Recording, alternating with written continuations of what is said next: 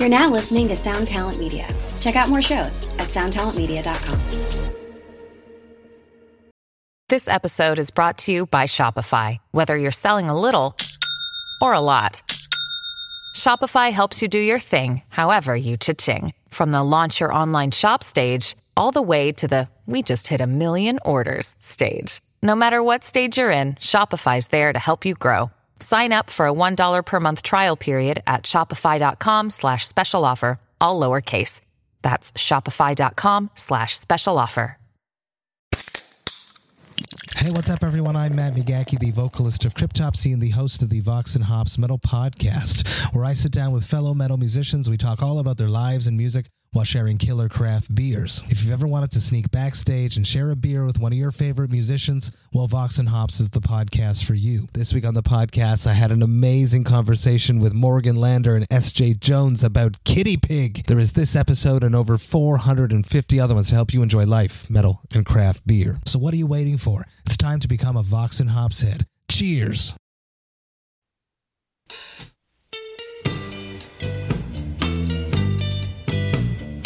Hello, my friends. Today I'm joined by Eric Bedell. Eric plays drums timeshares, along with some of my longtime great buds, Mike and John and Max. Those guys put out a new single in January called The Boot. Get the fuck out. Go check it out. There's a link to it in the show notes. Eric has had a parallel journey and has found himself not only as the drummer of a punk rock band, uh, he is now a holistic life and leadership coach. You know, he really helped me immensely during a difficult time in my life and gave me some tools that I've been uh, able to sharpen as life goes on. With the amount of neon asteroids burning up in the atmosphere of our minds and the thousands of strings pulling us in all different directions, leading us to question who we are and who we want to be, is people like him that can really cut into the center of the chaos. He's taken his experiences and wealth of knowledge in mental health, physical fitness, and diet, uh, and I suppose the soul, you know, I guess you could say that, and turned it into a tool to help other people. So I thank him deeply for coming onto the show, and I'm very much looking forward to chatting on the podcast again and really diving into some of the things and ideas of kind of getting around the logistics of making your mind and body better. Uh, and there you have it, Eric Bedell. Kick this fucker off. Cool. And there it's going. All right, Nice. Eric. Thank you so much for joining me. Welcome. Fuck it, my pleasure, man. Thanks for having me on. I'm I'm stoked to stoked to chat. Stoked to see you. It's been it's been a minute, man. Yeah, Really it has has. been too long. Yeah. Um, what I was thinking of while I was getting ready for this was that time that we when we played with you guys, uh, timeshares in West Virginia. Yep. Oh yeah. That was so fucking fun. It was one of those situations where the show wasn't insanely awesome, uh, and there wasn't a lot going on, but people didn't get shows there as often. The guy who had us at the Irish pub, which I can't remember the name of, Yeah. um, just lives as the Irish pub. I remember uh, we were there and they had tons of food and tons of booze there, and you were teaching me how to take shots of vodka. Where you would breathe in, the inhale. it, and then exit. Yeah, it's weird when you think back to like things that you've forgotten uh people could remember you by. That would be maybe a good question for future intake is like what would someone else remember you by that you wouldn't want them to? uh but yeah, oh man, my sister says that one to me all the time. She's like, "Hey, you taught me how to do shots." I'm like, "Damn it." right. That's funny because I've definitely shown that method to many people. many people. It helps. Yeah, it's basically what you breathe in, shoot the vodka, and then breathe out. But it's kind of like a you're really intentional about it, like a Yeah. yeah. So the I think the way I learned it, I'm trying to think. I Is honestly is a slurp involved? Is it like a like a No, it's it's uh the real the key to it is breathe in through the nose.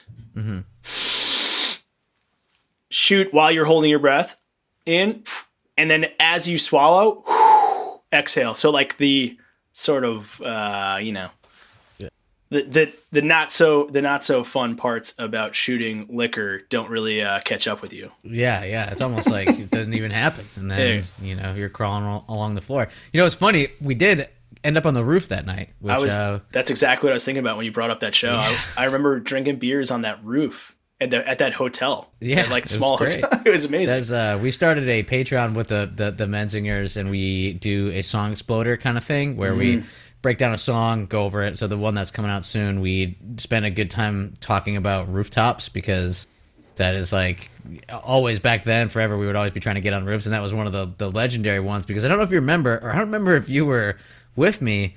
but one of us stepped right through the roof. There's like two or three of us left on there, and somebody stepped and put a big hole.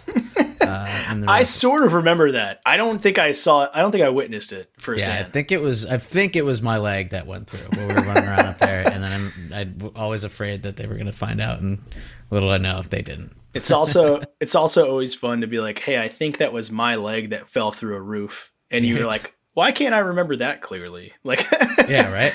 Um, well, because it's funny because while we were, I was getting ready to tell you this story, I had remembered it very clearly it being my leg, and now I don't really remember if it was. That. So, y- yeah, man. So you've had a, a really interesting uh, journey so far. So you, uh, what, what did you guys tell everybody what you've been up to, um, along with playing drums in, in timeshares? yeah, dude, sure. Um, oof, yeah. Where to begin? I always think about like, right, like, like Well, maybe ca- I'll lay it out for. you. I remember Sure. specifically when we first met you guys. Um, you're playing, in, you got, you know, there's the knockdown. You're in my phone as Eric Knockdown for Yes. so long until I'm actually really bummed. I had everybody uh, in their first bands as their last name in my phone for probably ten, you know, more than ten years or whatever. And now that you can make your own contact, they're all switched. So Mm-hmm. the fun, the fun is ended. But Nick Harris, I switched his back to Nick Ruining, so it has to stay that way. But uh, yeah, so I remember first meeting you guys. There are a couple things about you that um, really stand out in my mind. One is the bell. yeah, Yeah, the giant bell that you'd hit, which is so sick. Such a great uh, uh, addition to the set. And also, I remember one time, it may have been in Florida. I forget where we were with you guys. There was a, a, a motel or a hotel, and you were loading and unloading the van on your own in the morning oh, as yeah. exercise. And I was like, damn, that guy's fucking cool. That is awesome. I, oh man, it, it's such a it's exciting to hear you say that that guy is cool because there were a lot of other opinions about what that guy was when he was seen doing that. But uh, totally, I think that's why it's kind of a parallel too. A lot of the as we first got into punk rock, and we could get into this eventually. That there's Yeah. kind of an aversion away from things that would be what considered jockey or uh, certain areas of like masculine, even maybe I don't know. But yeah, so at the time, like the guy who the jack muscular guy loading and unloading the van, I could see would draw some ire. Yeah, yeah, he's questionable to say the least. I. Questionable. What's he doing here? Yeah, but those are um it's funny. I think those are probably those are probably two of the most common things that people like anyone that I know from playing music says like well the bell is just a total Fugazi rip and I ended up with that. I've been playing with that for probably I mean really trying to like dig back. That's like almost 15 years.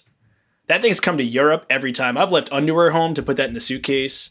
Like like the bell. It's like, and for anyone that doesn't know what the hell I'm talking about, it's a ship's bell that's solid brass that weighs like probably 10 pounds without the attachment that like would, you know, would be bolted into the outside of a ship. Um, and it's like eight inch diameter at like the actual part of the bell, solid brass. I mean, it's hollow in the center, but like it's, I don't know, like a quarter inch thick brass. It's fucking so heavy. And you're just lugging it, just checking lugging it. around. Yeah. And it's like honestly, oh, it's so ridiculous. It's not even like all that versatile. Now it's like now you know, now I question like, ah man, this is like gimmicky, but like I mean, it. it's I'm just gonna fun. You know, it's Yeah. fantastic, and you can't you can't just drop it now. That would be that Oh, yeah. would pose too many more questions. Right, like what happened to the bell? What happened to the bell? this guy's losing his mind. Is it, Um, we have to find it? That's so good. But yeah, na- and I'm also thinking about like the loading and unloading the van um, was like, I think when we really started touring heavily was around the same time that I really like personal fitness. And I wouldn't say health at this point. I really, I would not. I'll be totally transparent. Like, it wasn't about health. It was about fitness. It was about like, um, yeah, like the the like athleticism part about health, sure. like the the physical well being, not not really taking into account mental, emotional, or even like nutritional health to Yeah. that degree. Uh, even though at that time I was like upset, like I was heavy into veganism, and I was like I did everything. I brought you could ask anybody in the band. Like I brought all sorts of crazy shit on tour in like boxes and bins that lived under the seat. And I always had like snacks and like um Totally. but yeah. I feel like the amount of information that we had access to regarding a lot of those things wasn't necessarily there yet. Yeah, totally. Or, you know, it was difficult. You could, you know, veganism had its nutritional that it was more of a moral um, rallying point. It seems like back then than it is now, where there's nutritional benefits. There's actual research that's been done. You know, things like that. Yeah. Yeah, it's that's a good point. Yeah, it's it's totally shifted gears. Yeah, I think the early introduction of that was like really heavily in like animal rights and just like political activism of like, well, fuck you. This is the norm. Right? It fits in line with Yeah. like the And Like- it's contra- it was contrarian too, you know. It was like Yeah, this absolutely. is something a way to I can identify myself. Not to say that vegans are just contrarian because they don't want to be the norm, but I, I Right. believe that in your late teens, early twenties, when you're trying to define yourself and push away from Yeah. uh, things that you either find are wrong or things that you find boring, you'll embrace. yeah, uh, it's a po- it's a possible interesting. 100%. Yeah, Yeah, it's like a possible like uh like well, I don't conform to this thing that everyone else does. And so this is how I'm going to carve out my space to some degree. Not saying, like you said, that's not everyone's angle, but that certainly was part of mine. I'll be honest. That yeah, was- oh yeah, hell yeah. I think everything I fucking did then was was something along those lines. yeah. Um, but yeah, so you have been, you know, you trained me for lack of a, for the most straight, easy way to put it, as far as physical fitness goes. So you've been studying this stuff for a long time. Uh, Yeah. You've been practicing it for a long time, and now you are helping people um, in their journey on health, fitness, wellness. You could even say, I don't know if that's a Yeah. uh, what that word has all kinds of connotations to all different kinds of people. But this is obviously something that was going on forever. So you were saying that you even earlier we were talking you worked at a um, supplement place or the supplement section of a health food store. Yeah, yeah, yeah. I I was the assistant manager. I don't even know if they would. I didn't get the title, but I felt like the assistant manager. I yeah. like um, you know, I was like a young kid that was at this time I had already I, my dreads were already in. I was already like swinging hard into how counter can I be, and so um, supplementation started to go hand in hand with like the idea of being vegetarian at the time, or ve- I don't even think I was vegan yet, but um, and I just loved it. I loved like learning about how and this is like also like sort of the beginning of the boom of like the health supplement Sure. cons- consumerism like fucking entity this massive thing that exists now like a multi multi billion dollar industry um i just like loved learning about it and that's a real like a big core foundation of like my nutrition knowledge came from. Like my first my first like three or four weeks working this job my man my boss would be like hey all i want you to do is like there's like these five encyclopedias about like alternative healing methods. While you're on the clock if you're not helping a customer i just want you to read these books. So i would just stand there Damn. and just like read. I'd be like oh yeah here are all the forms of vitamin d uh, that are possible at this point here's like here's what red yeast rice actually does and how it's isolated and like Wow. uh, it was really interesting but That's a really cool delegation as well. From uh, and what what age were you when was- you were when, you- when uh, I was 17 Yeah, see, that's like you Yeah. figure most jobs when you're 17 are very kind of I don't have to pay this person a lot to do this kind of menial task, which a lot of 17 year olds Yeah. probably should be. At least I should have been doing pretty menial stuff like I was.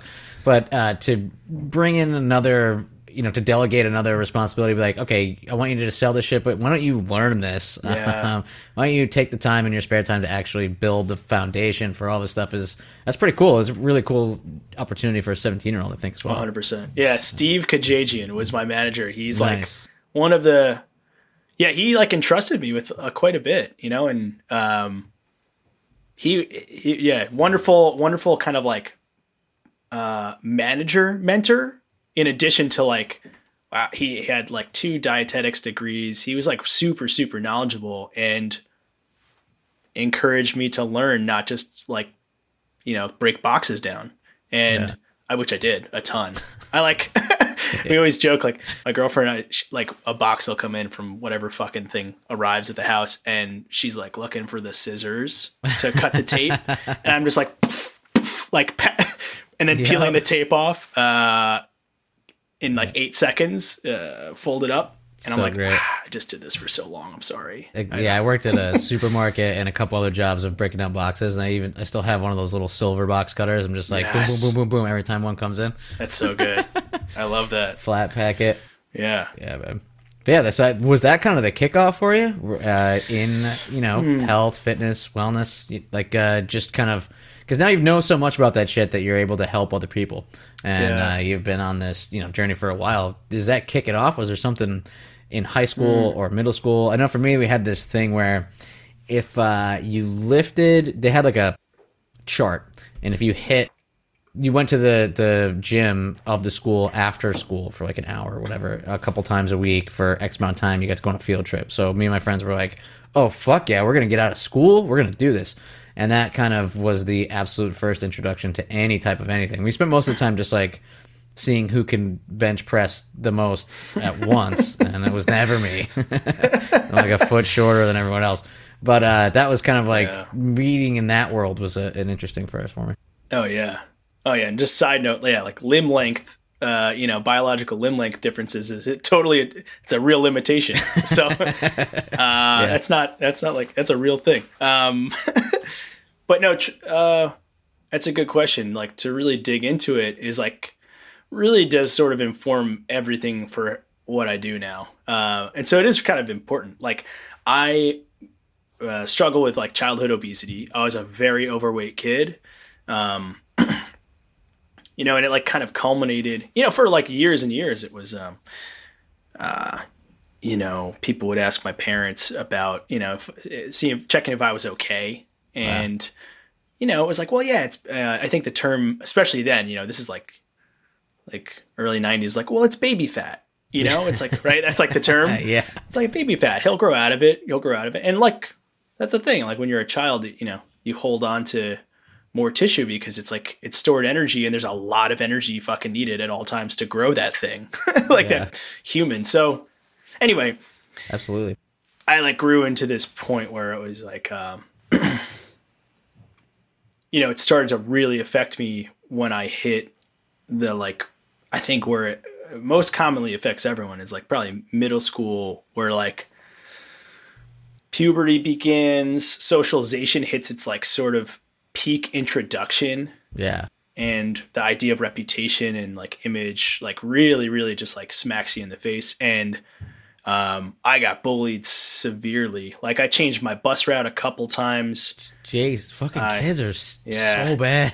it was so it was ruthless. Yeah. And uh yeah i got like played like team sports and parents were worried that i was too heavy to play contact sports with their kids um, so i was forced to play up two to three years of my own age Damn. so that I fit in with their, you know, with where they were on the growth curve and stuff. And yeah. it was just brutal. And I generally just felt, uh, you know, like it was, it was heavy. It was like a really Yeah. big thing to carry. And, you know, looking at the external world, I said, okay, well, the thing, the, re- the cause for my unhappiness is my weight. And so I said, let me take this in my own hands. And I struggled with anorexia for about almost two years. And like, I would eat like one meal a day. Basically, sometimes if I if I had to have dinner with the family, I would eat that meal. and any other time that I didn't, I wasn't in front of someone that I would be, you know, I'd have to like explain why I wasn't eating. If I didn't have that situation, like at school or whatever, I just didn't eat. I need breakfast on the way to school. I eat lunch. Um, and I, I dropped well under 100 pounds. At that point, my parents like really picked up on something was going on, and Sure. I got the help that I needed at that time. But like that, the the body image thing stuck with me. Um, it was a it was a battle that I fought through really until I got to college. Like seriously, um, I stayed super thin, super thin. I ran like 20 miles a week. um, yeah, so it's really it's interesting. Like right around the time that we started touring was when I was in college and I got exposed to weight training, and that was like even after learning some about nutrition and supplementation and stuff. I didn't really have an understanding of how it could be useful. It seemed like another out. It seemed like another. Uh, well, if I don't eat, I could take this Yeah. or whatever. But yeah, weight training like changed the paradigm because it allowed me to go, cool, I can manage my weight in a much more self beneficial way. And um, that was really like the catapult. Damn. I uh, I'm really really happy to hear and see that you came out on the other side of all of that extremely difficult um, circumstances and conditions to be in. Uh, people are fucking vicious, especially Yeah. kids. And forgive me, but I'm imagining probably a lot of Long Island kids. Is that where that's where you grew up? Right? Oh, yeah. Dude, yeah. on, those yeah. kids are fucking Jesus Christ. Ruthless, ruthless. Not that all, not that all are, but there's a tendency to be pretty hot, pretty hot. Yeah, definitely for sure. I, uh, Greg's entire family is from there. I love them. Uh, their cousins are awesome, and some of their cousins' friends are hilarious. And a lot of the other people. I mean, we've been playing Long Island for for ten years or fifteen years or whatever. Yeah. Um, but yeah, play, man. Play uh, Revolution often, right? I think it's Yeah, just- next to the reptile place. Yup, And next to the Amityville Horror House. yeah, dude. Oh yeah, Oh yeah. been there a which is, times. Which I think actually, unfortunately, I think they closed during uh, COVID. Um, and all and I did see that. Yeah, yeah. Revolution Yeah. is closed. and the Paramount. I remember obviously that happened because I was attached there. Yeah, totally. Which is one of the coolest venues uh, that I honestly ever have played with the the speakeasy in the basement shit. But yeah, Revolutions next to the reptile place. Last time we played there, somebody put a uh, Smirnoff ice in where the microphone was supposed to be, so I got iced as I walked out onto the Yeah. onto stage. That's But pretty yeah, good. it's a so that time in middle school and in high school. I remember attending some assemblies uh, about eating disorders and body image, um, and it was typically female centric. So I think that Sure. at West Grant Intermediate they would take uh, girls separately and have them and talk to them uh, there, which you know Yeah. if that works. Hey, I don't uh, that makes sense. But the male aspect of it often wasn't wasn't discussed. And I did have a friend who, who was in a, a similar situation, and I my parents sitting us down and being like. What did you say about so and so? I'm like, I didn't, I don't know, I didn't say shit about them. Um, did not speak so eloquently when I was a kid, but Mm-hmm. uh, yeah, I remember it being a thing, and we had to like help our friend because they had uh, stopped eating like almost completely. Yeah. Um, and it really is rough. pretty wild. There's so many things to unpack there, and so many wild ideas, but it's just, uh, yeah, it's an extremely serious thing that people suffer with at a deep level. Um, it's yeah, it's brutal. Um, I'm sorry for your friend, and what a what a lucky friend to be able to have someone like you and other friends that are, you know, willing to step up and say, hey, like we're gonna we're gonna try to help you. Maybe we don't know how, but but if you if you give me the permission to try to help you, I'm I'm here. Um, yeah, thanks, man. It didn't. We I, we kind of it was a very parental kind of thing. Um, Yeah. Which if where we're, where we came from, definitely probably similar to, to Long Island and northeastern Pennsylvania, where it was like you didn't talk about the idea of a therapist or something. That's like for the kid who kills cats. You know, it's not Right, like right, right. something that At that time, would- it was- at that yeah. time it was very stigmatized. You did not. uh There's nothing like that, but they did sure enough. You know, even back then, got it got it moving. Yeah. It's it's interesting. There's so many things that like pop up as we like talk about this and I reflect on like kind of uh you know, the original kind of like question of like, well, you know, where where are you at? What are you up to? And I'm like so much of this stuff informs what I do now like um and and we're we're luckily in a much more accepting environment to that type of self work and like Totally. man because i think about like all that stuff it comes it comes from you know i don't think there's one origin point right there's a lot of factors here but it's like you know uh media media conditioning um social social misrepresentation um uh like just like everything that's externalized. Like you, you there's like there's like this belief that like something outside of you needs to be different in order for you as a human being to be different. And thankfully, there's like so much acceptance to the fact that um, you know, like like you said, like that stigma used to exist in terms of therapy, and you know, I've run into that still sometimes with coaching. There's Yeah. there's obviously because it's like, coaching is like kind of a to some people still is sort of like a mystery like field unless you're in you work in corporate and you're like oh business coaching got it executive coaching Sure, yeah. but but there's like so much more that I do than than business coaching um, but thankfully there's like not just there's a growing uh, slow growing appetite but even aside from that like you, there has to be openness to allow this to like exist first Totally. uh, and that's thankfully beginning Yeah, I think it. I think it is only the beginning as well. Um, I think that, especially talking to a lot of my friends and people that normally would not be open to talking about anything like that, any any type Yeah. of like not self betterment or changing the view of yourself like that deeply, but just help in general. There's a, a lot of extreme stigma around uh, asking people for help, your friends for help. Uh, you know, everyone has that annoying friend that asks for too much help. Uh, whether they're just like constantly moving some fucking how, or you know the person who just like gets attention or whatever in ways that are kind of like negative or that what's bu- toxic is kind of like you know normally what it's referred to as. But I've got friends now who are finally like, hey, listen, I can't handle this, or what do you know about this, or do you how do I find a therapist, those kind of things like that, or like how Yeah. do you know where do I start if I wanted to go to the gym to feel better about my about myself yeah um, that's becoming a lot less, you know, stigmatized, and I think it's fantastic. Yeah. And which is where kind of what the field and room that I think that you're in, and correct me if I'm wrong, is is kind of changing as well.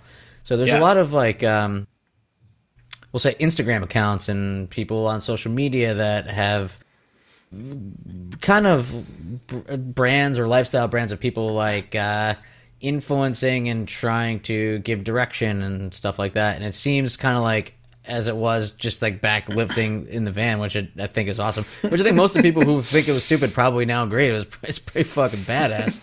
um, how that goes back to like sifting through that is basically what I'm asking. It seems like it's, since it's such a wild west situation, how do you feel that you fit into all of it? That's a that's a dude. You should be a podcast host. Oh, thank you.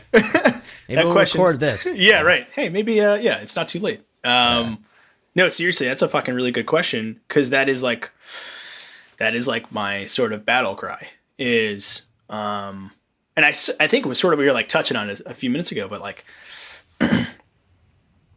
right there is such an abundance of everything now like an abundant like everything and we could we could like that conversation could go a million different directions Sure. but especially in terms of like what's the best way to move forward um right what's the best uh self development tool kit what's the best like and Man, it's all even what you're yeah. saying right now. It, it, I'm guilty of so often of like, oh, I need to get you know X thing. I, my toothbrush is broken. I need a new one. I will Google Yeah. what's the best fucking toothbrush, and then it will be stressful, and I'll waste 20 minutes when all I need is a fucking toothbrush.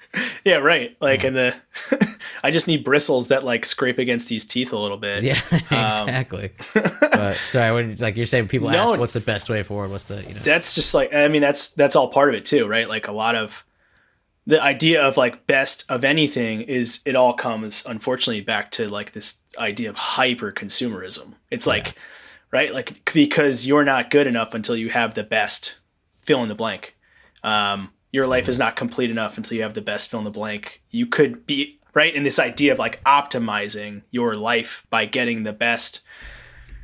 There's there's a pro and a con to all that right? The pro is that people are seeking out how to uh you know show up in in the world in a way that they can feel happier about more proud about more content with. Um whether it's buying a toothbrush or it's like or it's like what's the what's the workout plan that's going to get me the most like lean and like feel the best about myself? Yeah. um but yeah i think i think it all circles back to like you said the per, the word you said that's perfect is, fil- is filter.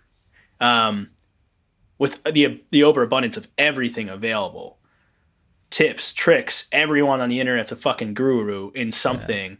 Yeah. And I'm guilty of that too. Like sometimes when I like share a thought on Instagram or LinkedIn or whatever, I think on some level it can come off as like this is the way forward. Um, and I think the core of everything is that the the main goal that I would encourage and empower everyone to chase is is actually something that's not uh, chaseable.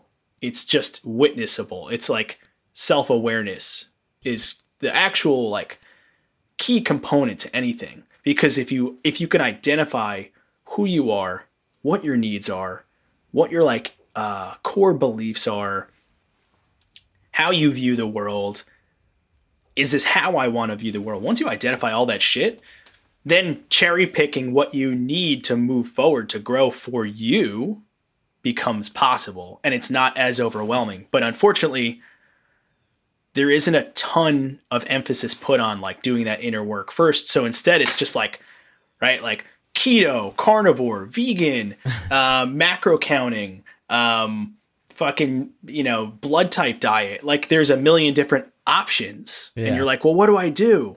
And it's like literally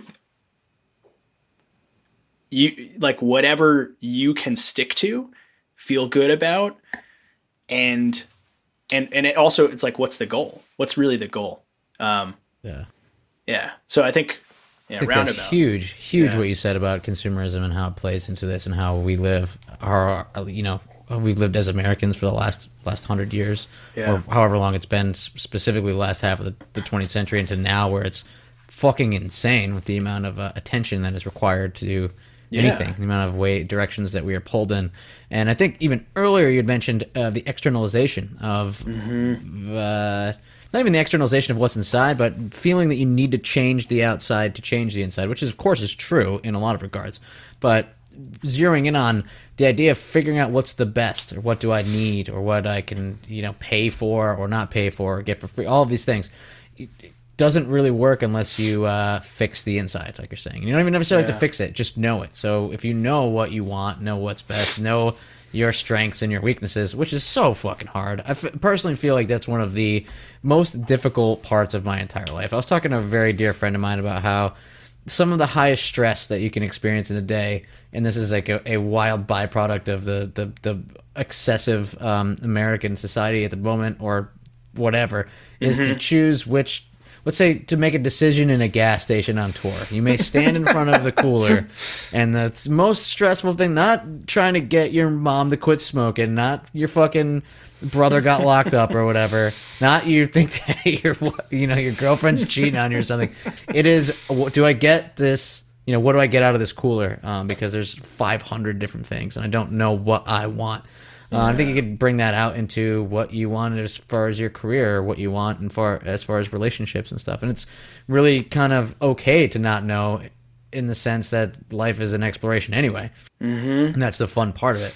But uh, it's getting that little bit of wisdom of like, what do I know, what I need for me, and then you can, you know, go from there. And I think that a lot of what's offered of the kind of monkey see, monkey do world of finding the right diet, the right exercise, the right relationship kind of situation is is lost in that cloud of just like being pulled in five different directions. Think about how many yeah. fucking passwords you have to have. You know, just, any of those things. That, you know, I always think of. Uh, I think I may have said this on the on the podcast before, but there was footprints that they found in Australia of just a regular ass human being from twenty seven thousand years ago or so running in uh, the sand so they're like, yeah, he was running in the sand and he was running faster. He was like running as fast as Usain Bolt is, and he's just a regular human. You're like, no, I don't think we evolved to remember 500 passwords and take a picture of our sushi and put it on Instagram or whatever. Just something seems to be a little bit disconnected there, which is cynical and oversimplified, but whatever, you know? Yeah, I mean, we could just fucking throw it out there. and We can yeah. pick it apart and put the disclaimers of like, hey, we're two human beings having a, an imperfect human conversation yeah, and yeah, exactly. don't claim to know the answers. But like, but what you're pointing at is like really, I mean, that is really the question is like, well, you know, how do you proceed with the climate we're in? Like, uh, uh, like you know, oh man, there's so many things that just popped up in my brain as you're talking. Yeah, like, man, roll it. The the well, the first thing that that that like stuck out to me is like you correct yourself and you said like you know the tendency to want to fix what's going on in here first in order to move forward and you were like ah actually it's more to know and like that's the right like the bruce lee quote of like all all knowledge is self-knowledge Yeah. like it's actually just like the i think that a, a key component of living a really um fulfilled actualized life is um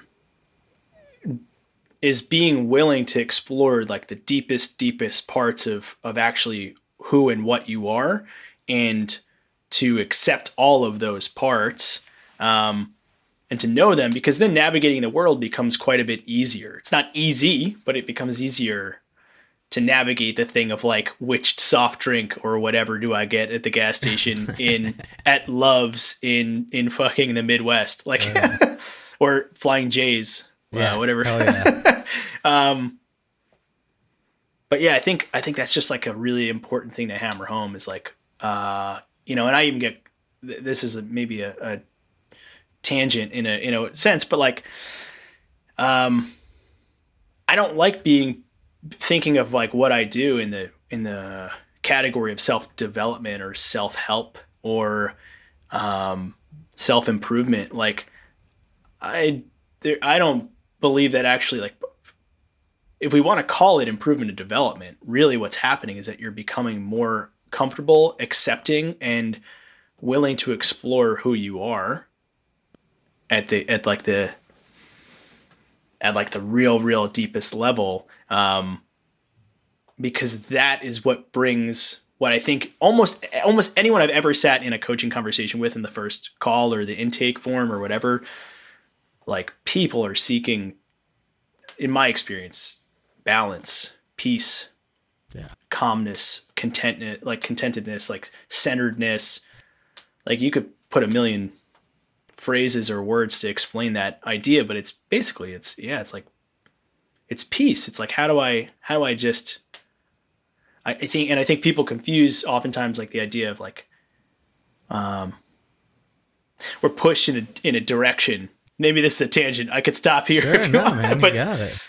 just like there is a nudging in the same way that you are you are given the choice of a million different options of drinks to take from the gas station.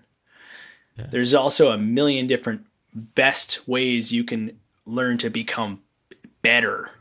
Um, Yeah. right? And like so on that point, there's a Yeah. million different ways you can do that. So I wonder Yeah. what the difference essentially is between coaching and and teaching. So someone may come to you, you have this uh, you know, immense wealth of knowledge regarding physical fitness, these things that you're in this meat suit. You know, we're we're here. You're in the body, so you have to deal with that. That's number one. You're not. You can't float around without it. So th- there's a lot of things that people learn about it. You know a lot more about it than most people. You've been educated. You have the experience. Um, that's kind of like. I think that's what the, the the switch is. So for me, if someone came to me and said, "Hey, I want to play guitar," I'd be like, "Oh, you know, there's 500 million different guitars. What are you thinking, or where do you want to go? Or a camera. If someone's like, I want to buy a camera, I'd be like, well, do you have many different paths that you may go down depending on what you want to do? But playing a guitar and taking a picture are not intertwined with your existence. It's not the the, the housing of your consciousness. So I, I think it is a little bit holier, whatever adjective we want to use to describe it. So I think maybe that's what the difference becomes between coaching and teaching. Like, why wouldn't we call you a a physical fitness teacher or something? You know, uh, it Yeah. seems like the I don't know what the connotation on the flip is of those things. Yeah. So- No, I mean it's a, I mean it's a good that's a good way to lay it out. Like um in the in the simplest in the simplest sense, I, I think I would describe uh coaching what I do. And there and even in coaching there's like right now there's like a million different uh ways you could look at even the word coaching. Um Yeah. but when I think about coaching and what I try to do with clients, um, is hold space, um, a, like a very a non-judgmental space. Wow, that's interesting because in my mind, uh, I was thinking holding space, but the ne- like not the negative connotation of holding space, but part of it is the being ensuring accountability. So Mm-hmm. like that's a good way to say hold, like you know hold space is such a more positive way to think about it because you're like oh it exists here, judgment free, whereas the accountability is like well it exists here, but you are pressured to do it because otherwise you have to be embarrassed. Yeah, yeah. I mean, and yeah, the whole idea of accountability is like wild anyway, and it comes up so much in the physical realm. It's like when people are like I want accountability. It's basically like I don't trust myself to follow through on a thing that I want, so I need someone else to hold a gun to me and say, right, like you need to get this done. Um, and so like, yeah, the way I just look at I look at coaching as like, how can I hold the mirror up for you? and and we can inch by inch actually look further into the mirror instead of at it how can we how can how can you like get to know really what it is that you're after right because then if you know like like in that example like if someone goes like i want to be tom may from the menzingers guitar style right yeah, and they know that th- here's all the reasons why I what he why they would want to do that. yeah. i mean i can list off a couple reasons but you know that's not what this is about i don't think i don't no, uh, definitely. but like getting really really clear on on like what you're after and then why you're and like digging into why you're after it what you really gain from it helps to make the decision making process easier on the on the in the external reality right? Of like choosing what guitar choosing what strings choosing what whatever. Like you have a clear vision of like you know what that goal is. Um so yeah i don't know. The biggest difference between coaching and like teaching is like like teachers share knowledge they share information they you know the goal is so that you you learn something um, that you didn't before. And there's the crux of it coming back again is like from the external world input right? It's like things coming in. Whereas like with coaching i'm not giving you advice. I am not telling you the way forward uh, i'm holding that that like space again right to like let you determine actually what is the way forward for you exactly. uh, so you do the work i don't I love that. That's awesome. I love where it exists between the two. Uh, so, so so much of um, the aversion to the externalities, or like we mentioned before, filtering through a lot of the things to behaviors that you can have to make yourself better, uh, is defined by the absence of all of that chaos. And in that is kind of a rejection of the established ways, or at least of where people were trying to take advantage of other people. And I was wondering that that's you know to me it's different for everyone. It's one of the foundations of punk rock and one of the main defining things that we've held uh, as a band, us personally, and with our friends and the and the scene and culture that we built and grew up around. And I wonder how much of that informs what you're doing. How much of that kind of like s- inherent skepticism or cynicism, if that is even you know part of your punk rock journey, w- while how that like kind of aligns it. Like where does the two intersect? that's a it's a it's a good place to explore. I think the best way I could I could put it into words is that um,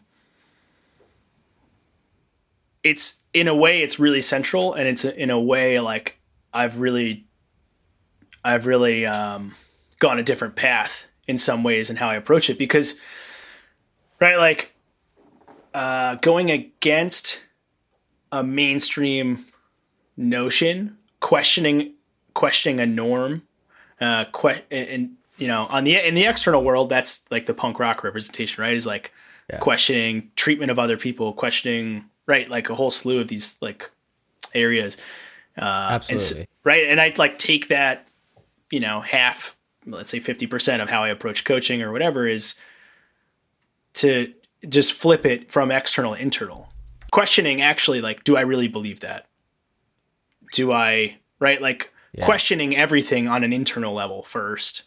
Um so i think that does play into what i do but to but to some degree also what's challenging right when we think about like the example of punk rock is that and this is like maybe an unpopular thought uh, but like it's really what i think is at some point counterculture does become culture and and then once that becomes it should you no longer question that um right and like in some ways I can like we can relate real punk with real science. Yeah. Yeah. Right? It's like right? Like Totally. this like thing goes from counterculture and you question it enough to to whatever and people and then people like yeah yeah this yeah that that that that and then it becomes culture it's Yeah. norm it's like the norm because it's found its way in um Totally. I But it- especially in today's world where you're able to exist in so many subcultures in niche worlds, especially Yeah. with the connectivity of online, you can be that you're the main culture doesn't have to necessarily be the majority, but it can be like a big section, and you're just in that. yeah yeah totally and then and then within that you get to question you get to question like is this where it stays right the same way that like the same way you go like okay cool we uh we science sci- enough scientific experiments have led to the theory the fully whatever agreed upon theory that x equal or x causes y right Yeah. true science to the definition is is that actually it never rests yeah.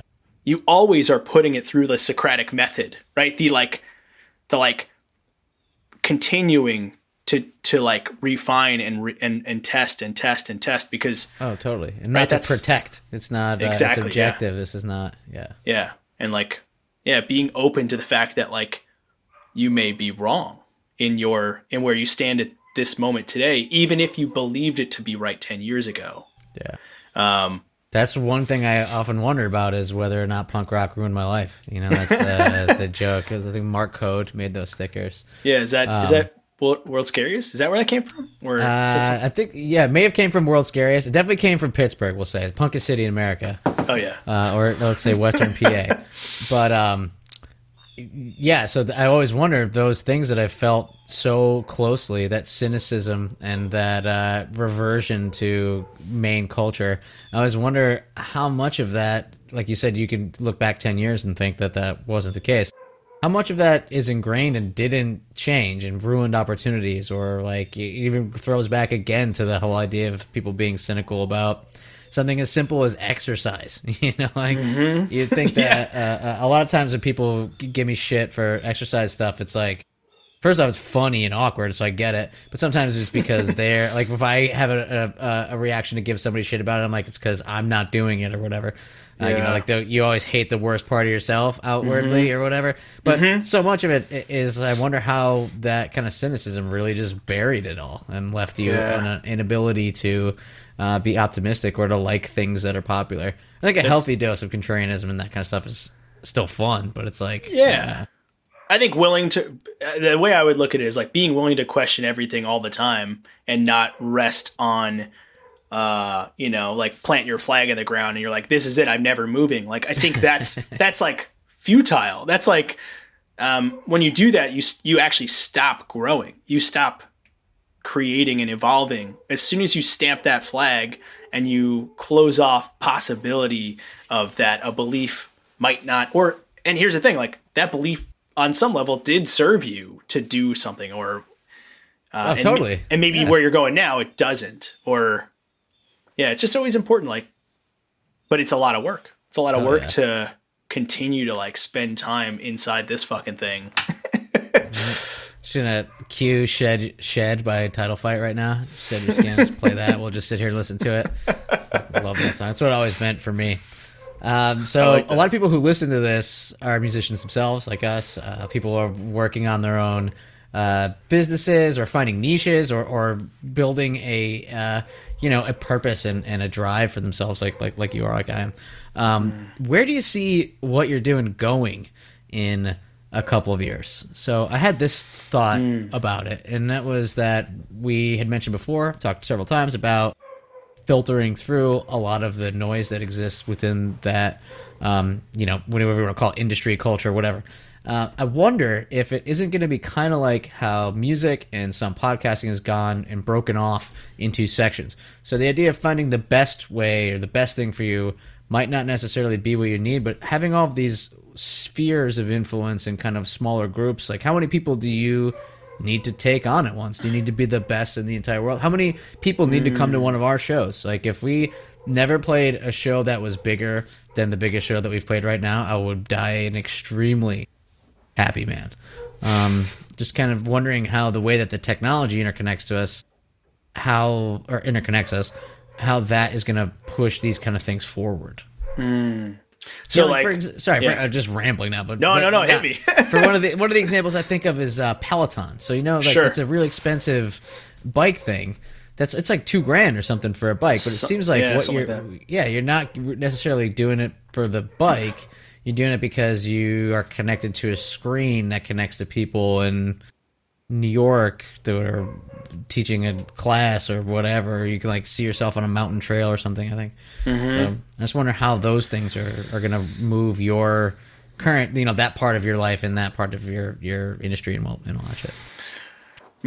let me, I want to make sure I have it like clear. So it's basically like, how does like how do you how do you rationalize what you like your goal like on the outside versus uh like what you're doing? Is that kind of That's where I went. That's not where I meant to go. Sorry. what I meant was, how do you see this industry changing in and of itself in a practical way, like in practice? So we've talked a lot about um, the ideas behind things and our motivations and purpose and reconciling things. But how does this work in real life? Like, how do you help somebody? Like, what does it look like? yeah And where do you think that it's going to go? yeah uh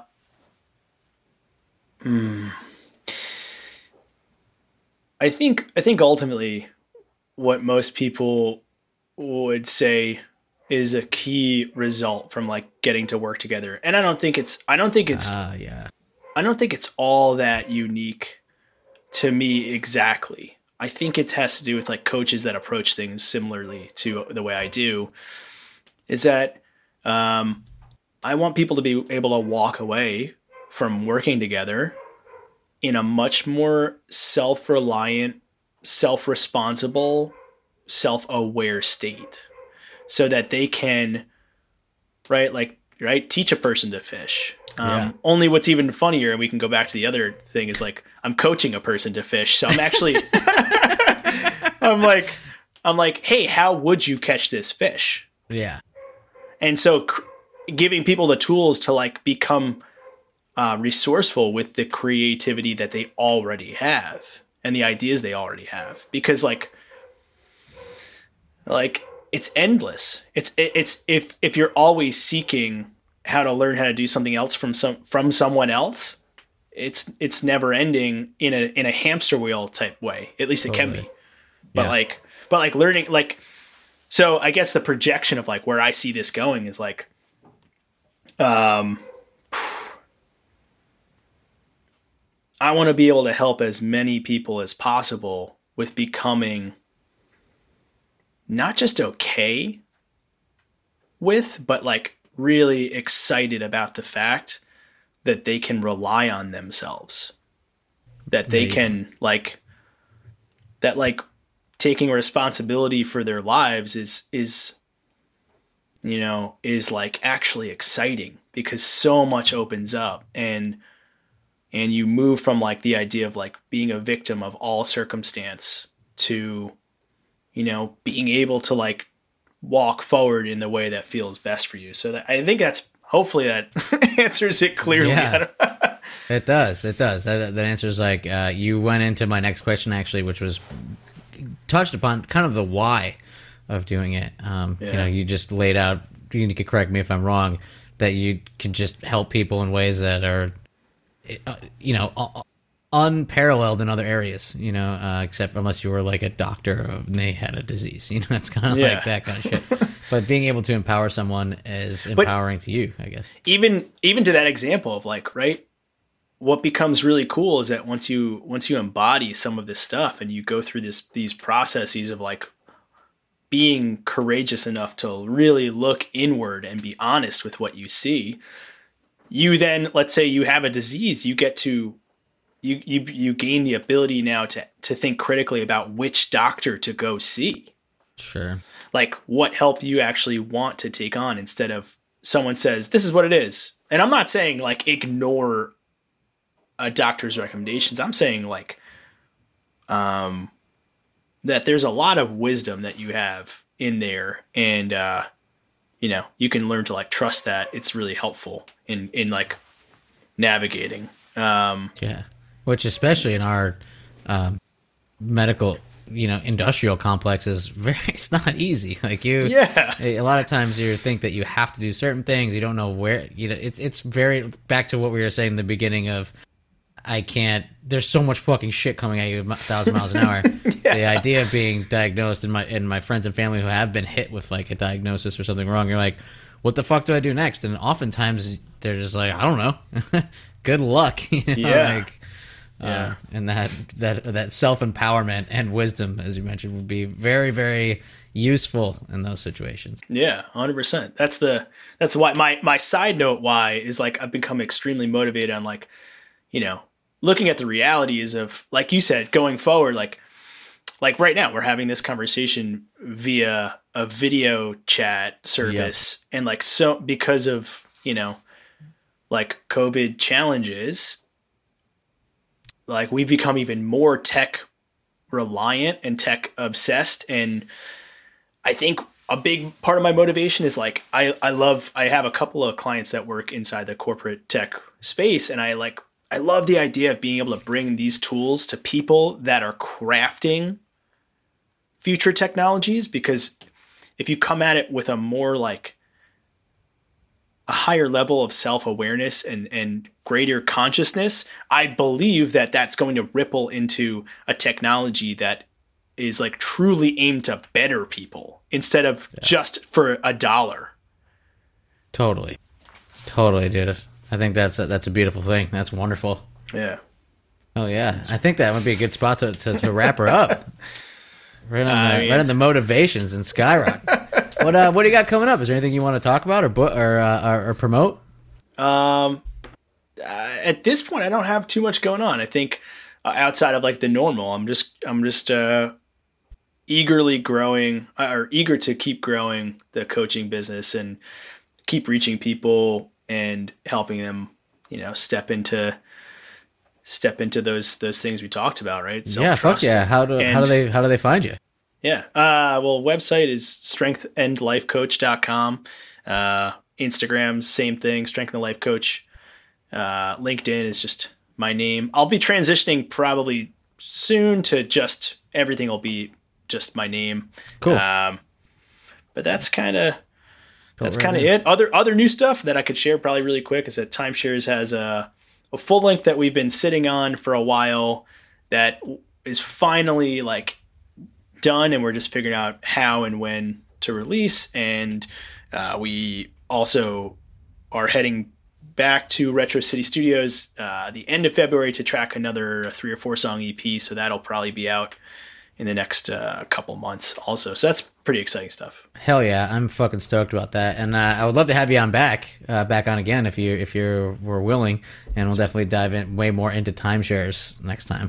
i would love that and man our the some of the stories that we have together and what you guys have coming up music wise, which has been fucking crushing. I can't wait for the world to hear this record. I've been up to retro uh, you know, a couple times. It's been been a minute, but yeah, dude, I uh, I'm super excited for you guys, and I thank you so much again for coming on. Appreciate that man. Thank you for doing what you do and for like uh ho- hosting something where people can like kind of go deeper into some things and just i don't know i just love everything that you get up to man and i uh, Hell yeah. just appreciate it so Dude, fuck yeah, man. Thank you. We'll talk to you soon, brother. hell yeah man all right thanks buddy And there you have it, Eric Bedell. I am actually a week behind, so I've got a very special bonus episode coming your way at the beginning of next week. Um, as always, please send me an email and I'll get back to you. I hate social media and I'm sick of it, so please send me an email and I will talk to you. Uh, talk to you soon. Bye.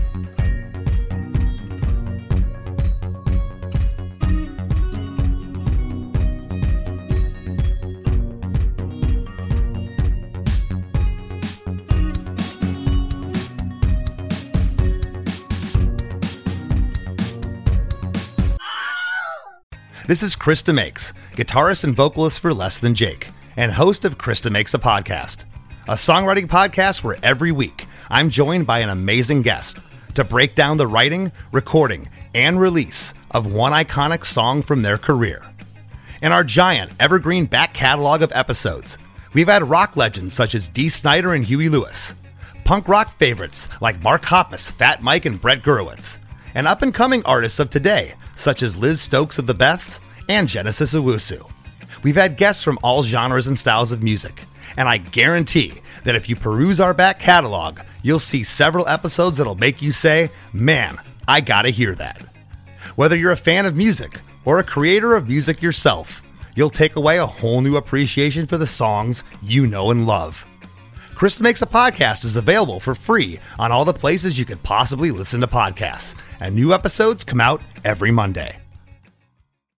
Hi, I'm Daniela Clark, I'm Barbara Ann Wild. and we are the Honest AF Show, Our podcast is real, honest conversation with our celebrity friends and pros, covering our anything but average rock and roll lifestyles. all while tackling the hell that is aging and the battle of beauty. Oh, yeah, nothing is off the table. The Honest AF Show is available wherever you get your podcasts.